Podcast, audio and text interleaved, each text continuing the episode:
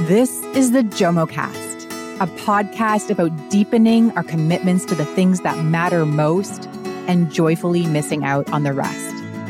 I'm your host, Christina Crook, bringing you interviews with leading creators, thought leaders, and technologists, inspiring us to take action to thrive in a digital age. There's a clever little parable that seems to be experiencing a renaissance lately. I heard it pop up in recent TV shows and articles. It's a 19th century Russian parable called The Scorpion and the Frog. Maybe you've heard of it, but in case you haven't, here it is. A scorpion and a frog are standing together on one side of a rushing river. The scorpion says to the frog, I can't swim. Will you carry me across the river on your back? I don't know, Scorpion. I'm worried you're going to sting me. Don't be worried, says the scorpion. I need help and you can help me. All right, says the frog, and takes the scorpion on his back. The two peacefully make their way across the river until halfway across, the scorpion stings the frog. As they both begin to sink beneath the surface to their deaths, the dying frog says, Now we're both going to die. Why would you sting me? The scorpion replies, Look, frog, you knew I was a scorpion. The moral of the fable and the many versions of it is simple. If you understand the nature of something, you can't fault it for acting in its nature. The technologies that entered our lives over the past 25 years, fundamentally changing our societies, cultures, economies, relationships, and personal lives, didn't come out of nowhere. They weren't researched, created, or given to us for free either. They were created by companies and institutions that are now among the most powerful organizations on earth, in many cases rivaling the political and economic power of nation states. Smartphones, social media, and the digital marketing ecosystem that forms the attention economy are the brainchildren of business entities operating at a scale and wealth unparalleled by any time in human history. They're here to make a profit and outcompete each other. They don't want to be our friends, our family, or our leaders. They want us to give them our money. Nothing more, nothing less. Look, Frog, you knew I was a corporation. My next guest has seen the inner workings of this vast machinery of high technology, human psychology, and globalized capitalism from the inside at Google. What he saw was enough for him to dedicate the rest of his career to spreading the word through writing, speaking, and activism. This stuff isn't good for us. It's not designed to be. And the people who wield it need to be held more accountable. Be informed, be intentional, know the consequences. Pick up a scorpion, get stung. James Williams is the author of Stand Out of Our Light Freedom and Resistance in the Attention Economy, one of the best books I have ever read on this subject, and co founder of the Time Well Spent campaign, now known as the Center for Humane Technology, which recently released the Netflix documentary, The Social Dilemma. Time Well Spent is a project that aims to steer technology designed towards having greater respect for users' attention, goals, and values.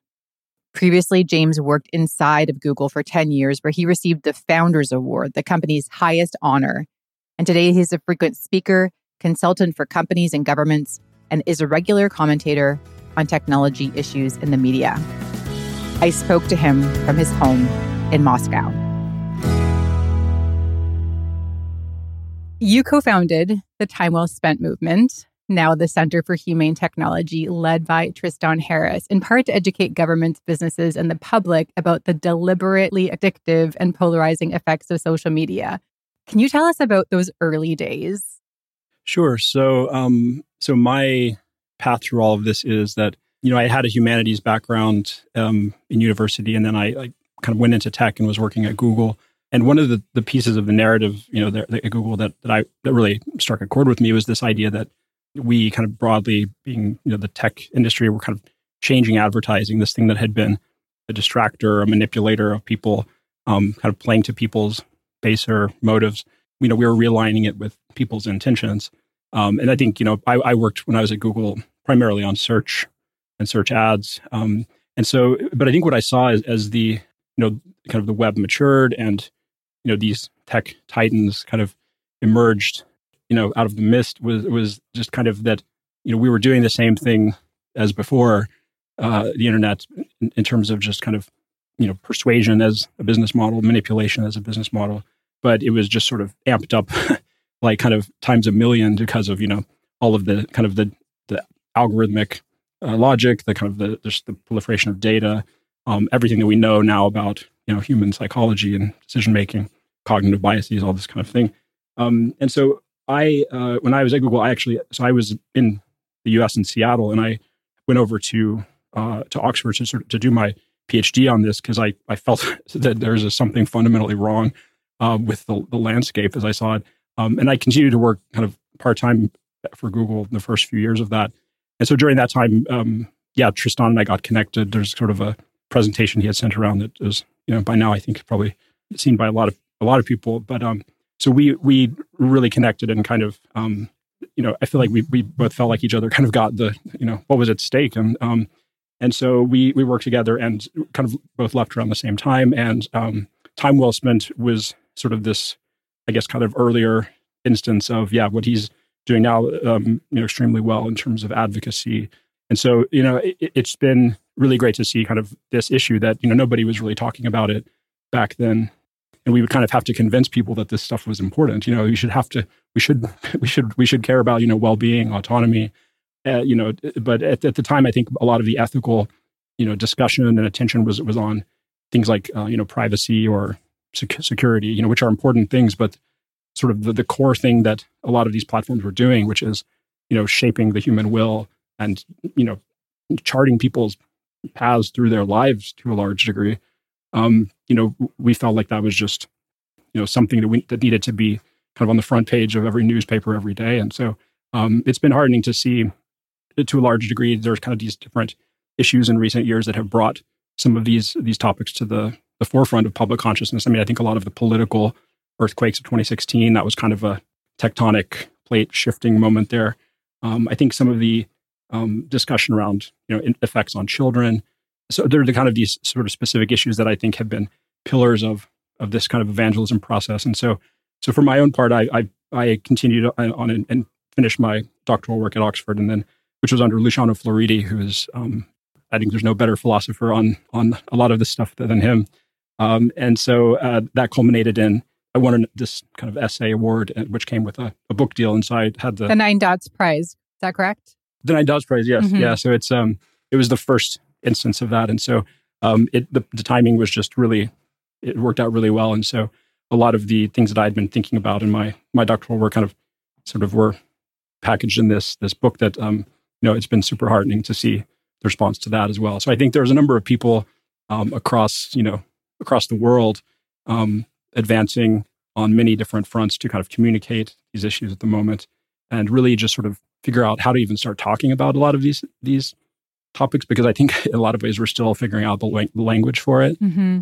And uh, and so so yeah, so it's it's been definitely heartening to to find these these other folks along the way that are responsive to this, these similar you know issues and also have a passion for for trying to make progress on them. And the social dilemma movie, of course, put out by the Center for Humane Tech, just absolutely going bananas globally. I mean, every person I know that has even just a tiny curiosity about this topic has watched it, is talking about it.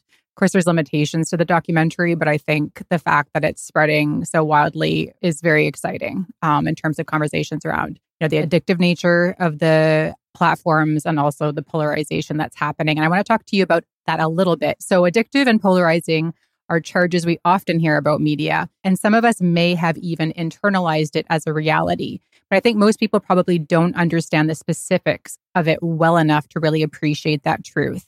As briefly as you can, can you explain how this technology is addictive and polarizing and why it's this way on purpose? Maybe we could talk about Facebook a little bit, maybe Twitter, the primary sort of social channels we're using.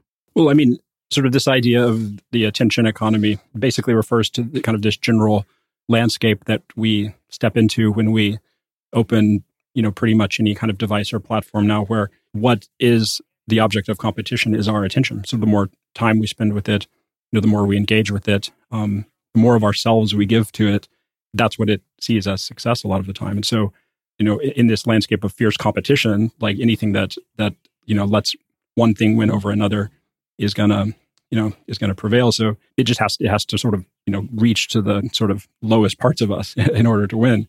Um, if it tries to take the high road, it's not gonna it's not going to sort of you know have the hockey stick user adoption growth or whatever.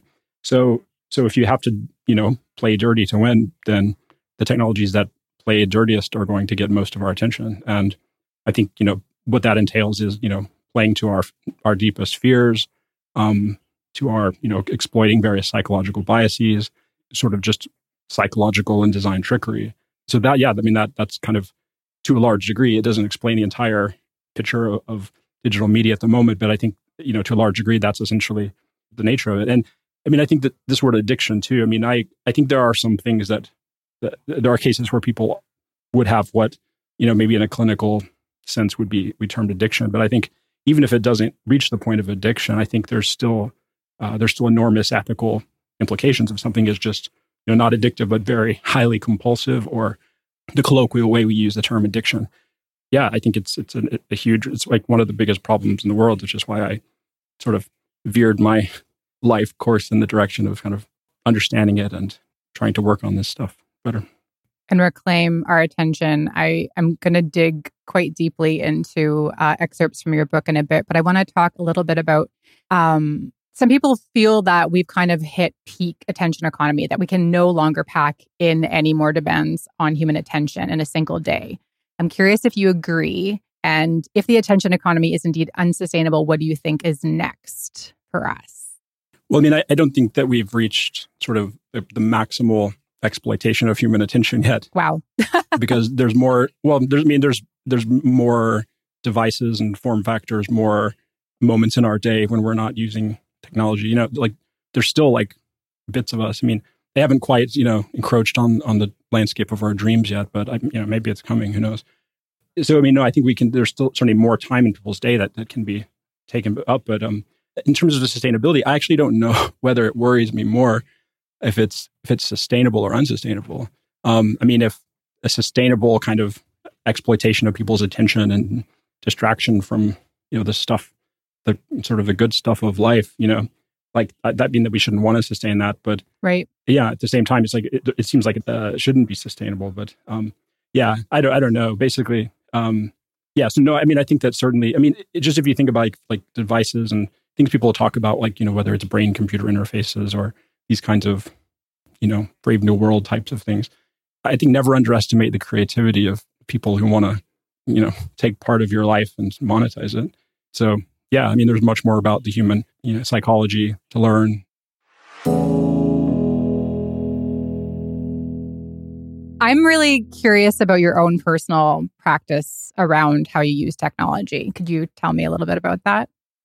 I try to sort of avoid presenting myself as any kind of exemplar for the way things ought to be because you know I, I deal with this stuff in my own life too and i mean uh, uh for me i think it you know everybody's situation is different but i think for me um being a writer you know sort of just naturally being around books and paper more the more i can kind of gravitate to that the better um yeah i don't know if i'd have like a pithy way to kind of package up my entire approach to it all I, I, wish I did, but I really kind of, I really kind of don't. I, to, to, be honest, I think like having, so we have a, a two year old son. And I think since we've had him, it's just, you know, if there's a living being that has demands on your attention, that that tends to kind of supplant the latest kind of mobile game or whatever. Do you use social media? Are you on email? You know, most of the day. What does that look like? No, I mean, I I hate email. I deleted my Facebook a couple of years ago after I, well, I won't go into why, but um, I, I the one I have still is Twitter, and I, I don't really do anything with it. But I mean, I think it it serves a sort of different social societal function than than Facebook right now. Um, also, just being able to kind of sort of see what's going on there sometimes is is useful. But um, maybe I'll delete it at some point. But um, I try to spend as little time in those kind of you know cognitive rooms as I I can. Um, in terms of email, I think it's the least kind of socially destructive one, I think. But it, yeah. So I, I just kind of do it as as needed, but I'm not particularly good at it or anything. So yeah, no, I mean it's um as it's tolerable, I guess I kind of do it. You worked at Google for 10 years, is that correct? Yes, yeah, just over 10 years. Just over 10 years. And there you said you came to understand that the technology industry wasn't designing products, it was designing users. You say these magical general purpose systems weren't neutral tools, they were purpose driven navigation systems guiding flesh and blood human lives. I want to know how do you feel that Google's perspective on social responsibility regarding its own innovation has evolved? I guess what I would say to preface is that, you know, I think the people who work at these tech companies, even ones whose products I I think are ripping apart the social fabric. I mean, I, I think that I think they're by and large good people. Like I don't think that any people are trying to steer other people's lives off track or whatever. I think what happens is, you know, there are business models, there are organizational incentives, that then people just say, okay, my job is, you know, maximizing metric X and some engagement metric, and they they go and they get their bonus or whatever. And then there are, you know, things, you know, companies have these business models are committed to certain kinds of goals, which, like in the quote you read, are, are they're sort of framed as these terms like engagement. They're kind of euphemized in a way, um, but but it really amounts to sort of essentially capturing and then renting out or reselling people's the chance to shape people's life paths, essentially. Um, but then there are other projects that, that companies do sort of as, you know, like whether it's the social responsibility stuff, and I'm sure some of it is is good and, and, and useful. Um, but I, but I think it a lot of times it's sort of like for all a branch um, to say here's what we're doing for the world. But I mean I think I think a lot of the time sort of it, it the question these questions of social responsibility don't circle back to the kind of underlying business models themselves um, and what the kind of net effect of those high level design design incentives and business incentives is for like you know, society. So um, I don't know if I could give a sort of I, have, I haven't looked at the sort of what their latest detailed kind of exposition about social responsibility projects is at the moment, but or if there's a particular one that you're referring to. Um, no, but but but I guess broadly, like what I see, not just Google, but like com- these companies in general, is I think what I would like to see is is is the, the question of the business models and what what is ultimately being sort of you know sold what the effect that, that the companies are having on the world as a whole. I'd like to see that brought under the, the question of social responsibility but obviously that's like kind of a, a much bigger thing so. What are your thoughts about professionalizing the tech industry? In what sense well, there's my friend Jumana Abu Ghazaleh is leading the charge at Pivot for Humanity, and she believes that professionalizing the tech industry, as in everyone is called a technologist and they have a code of ethics like the medical profession does, would help eliminate sort of these silos of I'm just trying to work on this one particular metric that they all take. They all have to take a, um, an oath and are intentionally thinking about what their piece of the puzzle is ultimately going to do to affect individuals' lives. Yeah, I mean, I talk in my book a little bit about yeah this idea of a Hippocratic oath for um, for you know designers for the tech industry and um, you know intervening at the level of individual designers. Um, I mean, I, I, I certainly think that it's um, it's it's something that's good to do, and and I'm and I think is well intentioned. I, I, I feel like it in terms of kind of the structure of the problem. I think um, I don't think it's sufficient to to kind of turn the whole ship around. I mean, already you know a lot of these companies, um, you know, will have these very kind of lofty values and and sort of mission statements and slogans. And I mean, I mean that's part, almost part of the tragedy of it, right? Is like a lot of these people who are designing and and, and you know, running these companies like feel like they're doing something good for the world, um, and in some cases, they are. I mean, it's not like universal, universally bad. Like there are good effects that, that some of this stuff can have, but um, and it could be worse. Like we could be in a situation with like tobacco companies where they're just like, no, we want people to, to smoke. You know, um, so I mean, at least there's like a desire to to, for, to have some kind of good social impact. Um, but I mean, at, at, the end of the day, it's like you know, if, even if somebody takes a uh, an oath or has a code or or whatever, you know, if their manager is saying you need to do this by the end of the quarter, right? And you know, their salary is based on how well they do that thing. Um, you know, it, it, W. Edwards Deming, you know, had that, this quote: a, a, bad system will beat a good person every time." Um, and I think a bad system will beat, you know, good, well-intentioned kind of interventions at the level of individual com- contributors and designers every time.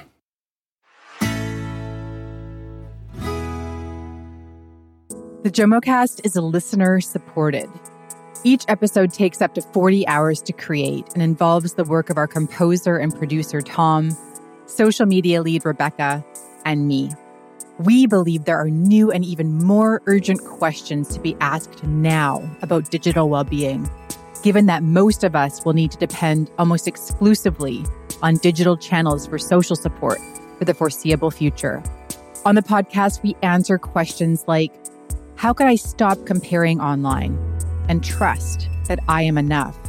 How do I shift my attention from passively consuming online to creatively connecting with neighbors and loved ones? How do I build the self discipline to see things through? How do I stay on track doing the things I say I want to do without getting hijacked online? This podcast is made possible by you, our incredible listeners all over the world, from Brazil to Australia, the USA to Singapore.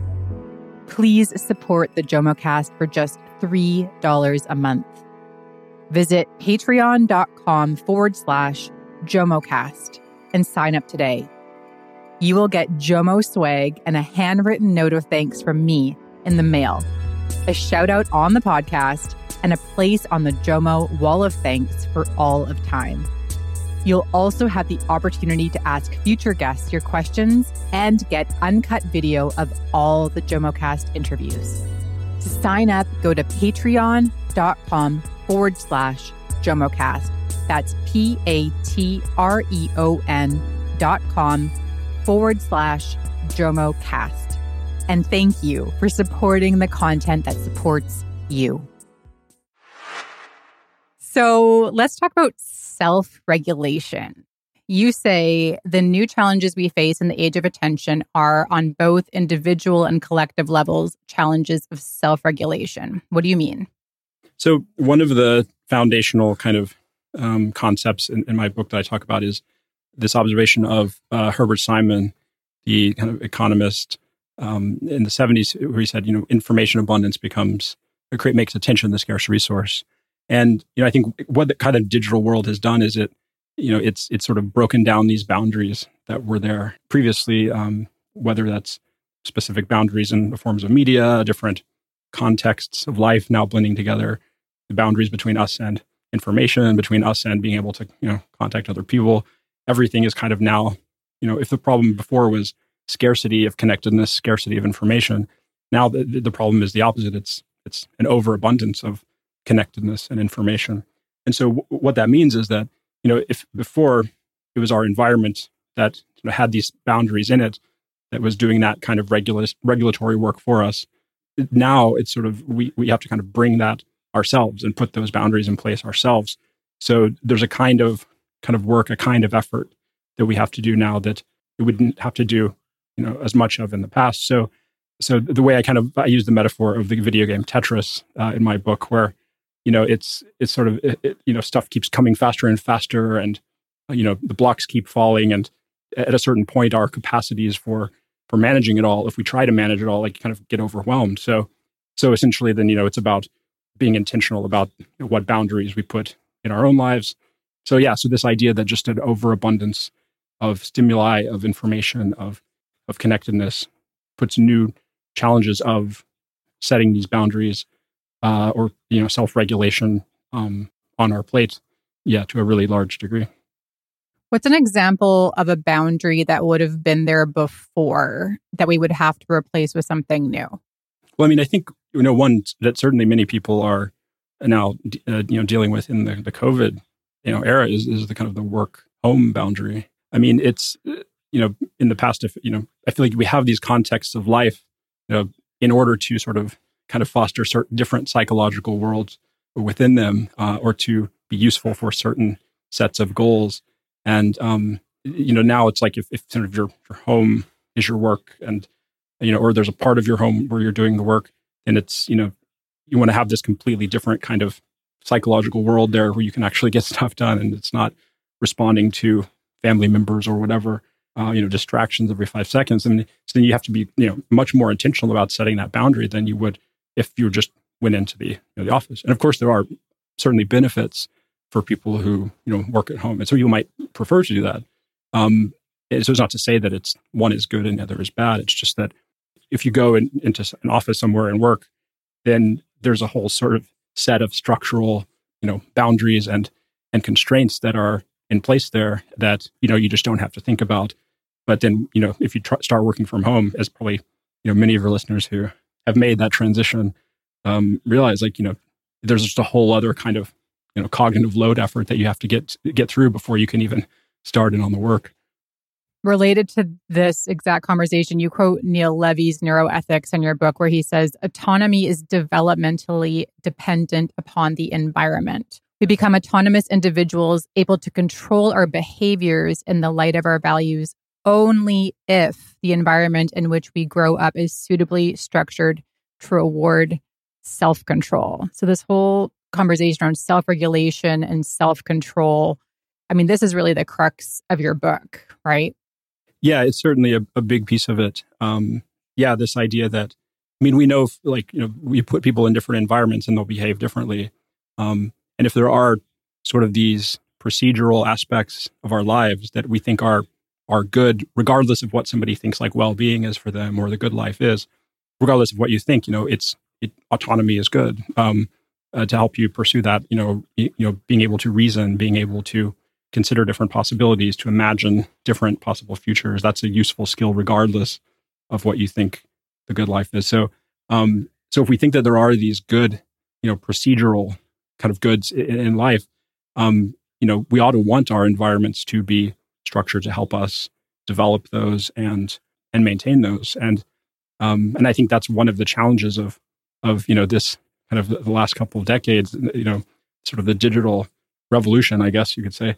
But it's you know a lot of these these previous kind of constraints in our world, um, social, physical, otherwise, kind of just falling all at once, and all of this you know sort of the armies of information kind of rush in. Um, and so I think we're just kind of right now, it feels like getting over the shock of that, of those walls falling and kind of all of these different persuasive forces coming in. Um, so it, it's almost like a kind of, it feels like a, almost a kind of like hypnosis mode the last few years.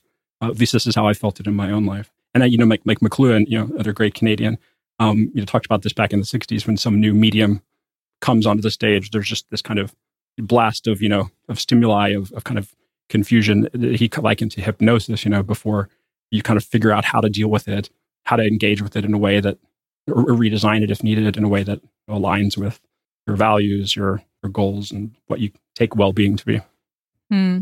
you write we have not been primed either by nature or habit to notice much less struggle against these new persuasive forces that so deeply shape our attention our action and our lives. And you say this problem is not just new in scale, but also in kind. The empires of the present are the empires of the mind. Can you unpack that a little bit for us?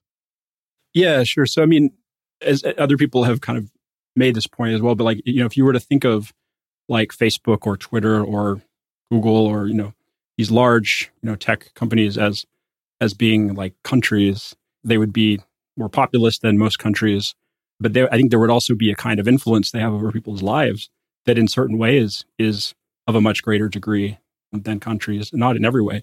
I mean, it it, it might even be closer to something like you know uh, a religion or maybe even like a language. I don't know.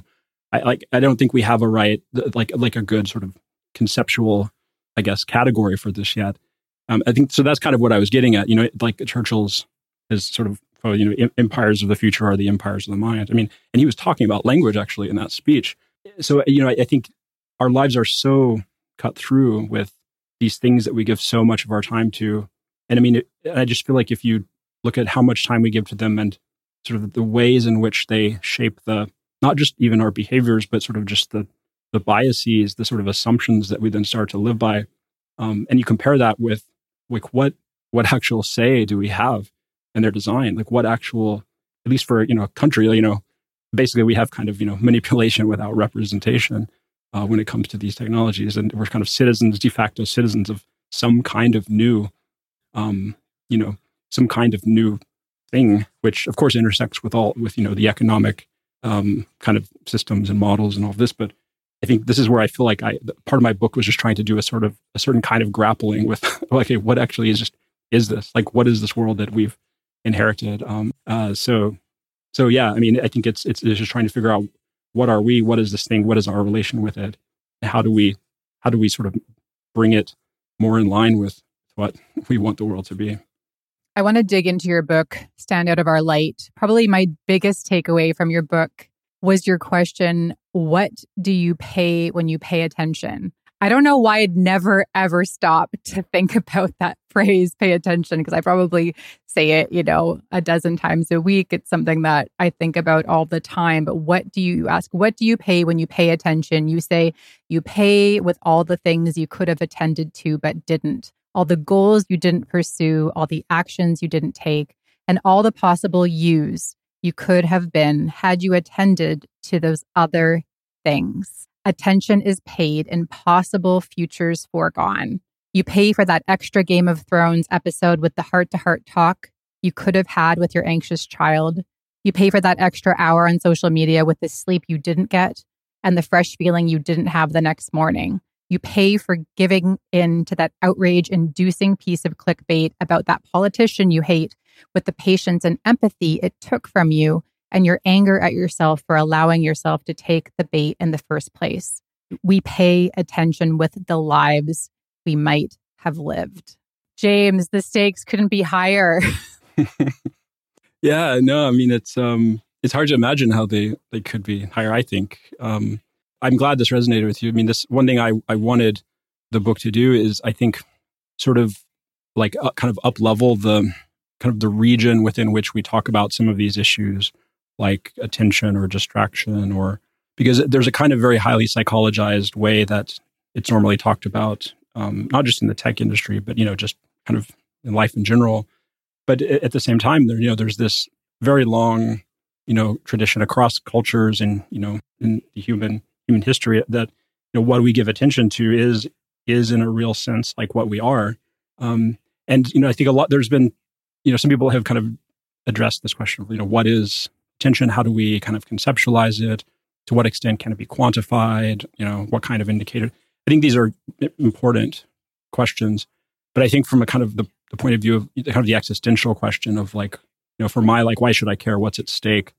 I guess at the end of the day, it's like, you know, if there are these, you know, you stand at kind of this precipice of, you know, the future and there are all these forking paths, this whole, you know, thousands of forking paths before you of like what you could spend today doing. And then you commit yourself to one path and you can't go back, you know? And along the path, there are these kinds of, you know, traps laid to get you to go one way or the other, or, you know, people to stop you and delay you, you know? So it's, if we think of it kind of this way, then I don't know, it's, it's sort of, if life is the narrative of, of that path that we want to take and that we actually do take, um, attention just seems to me to be about kind of something about the process for how and why and where we take which path and you know where we end up at the end of the day.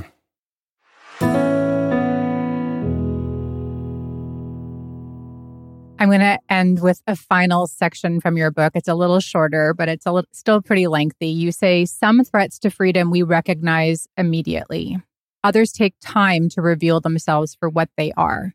For too long, we've minimized the personal and political threats of this intelligent adversarial persuasion as mere distraction or minor annoyance.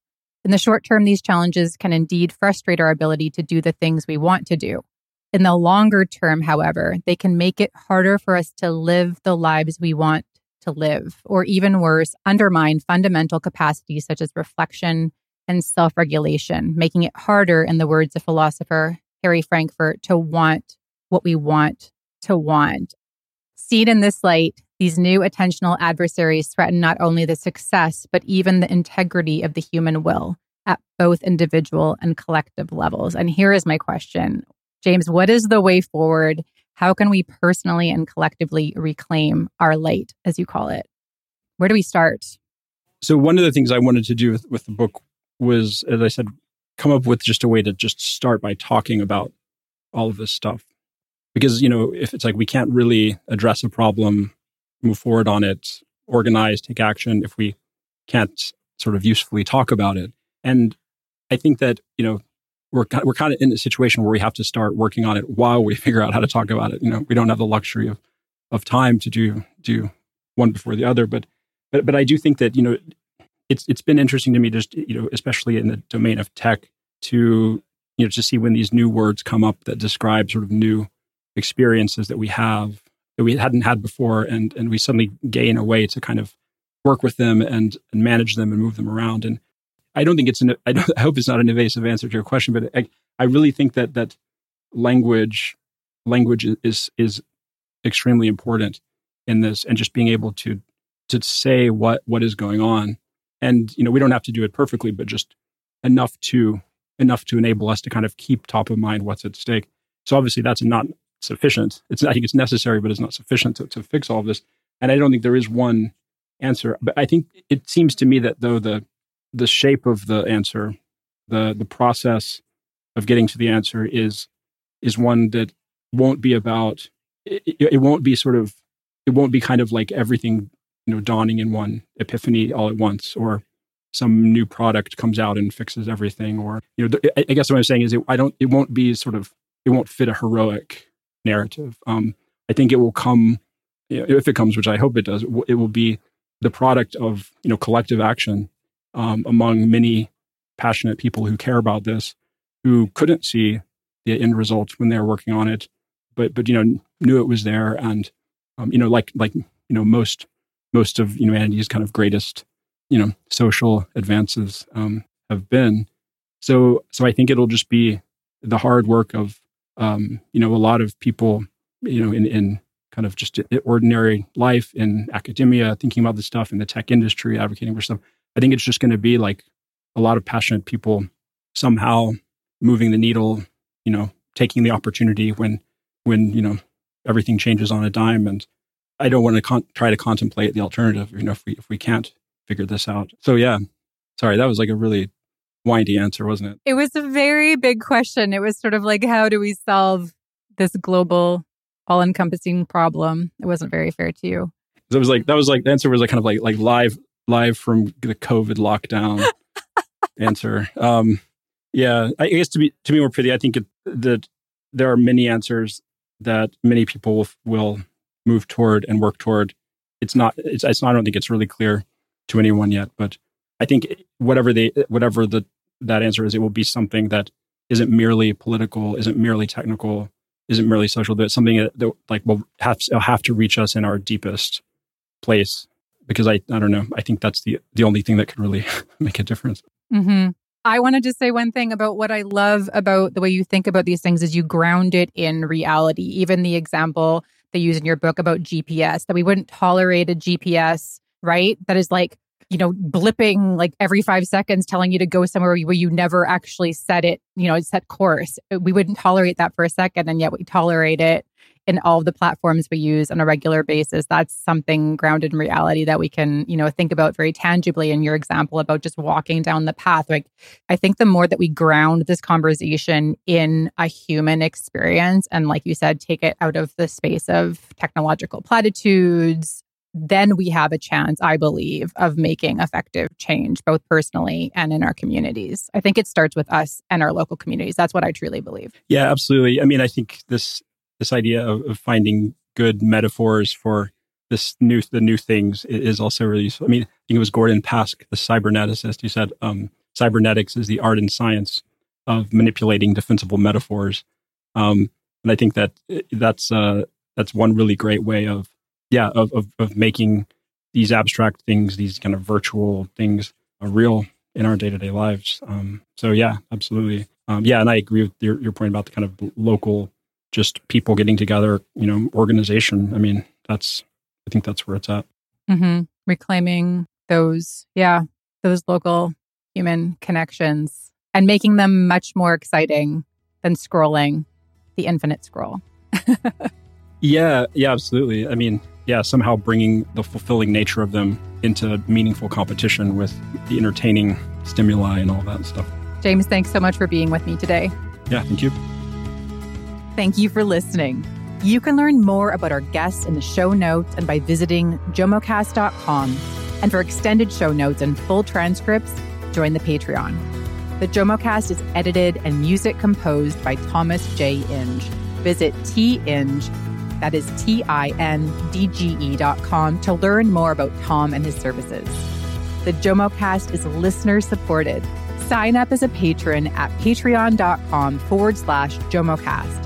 Patreon support makes the podcast possible. For just $3 a month, you will keep these conversations going.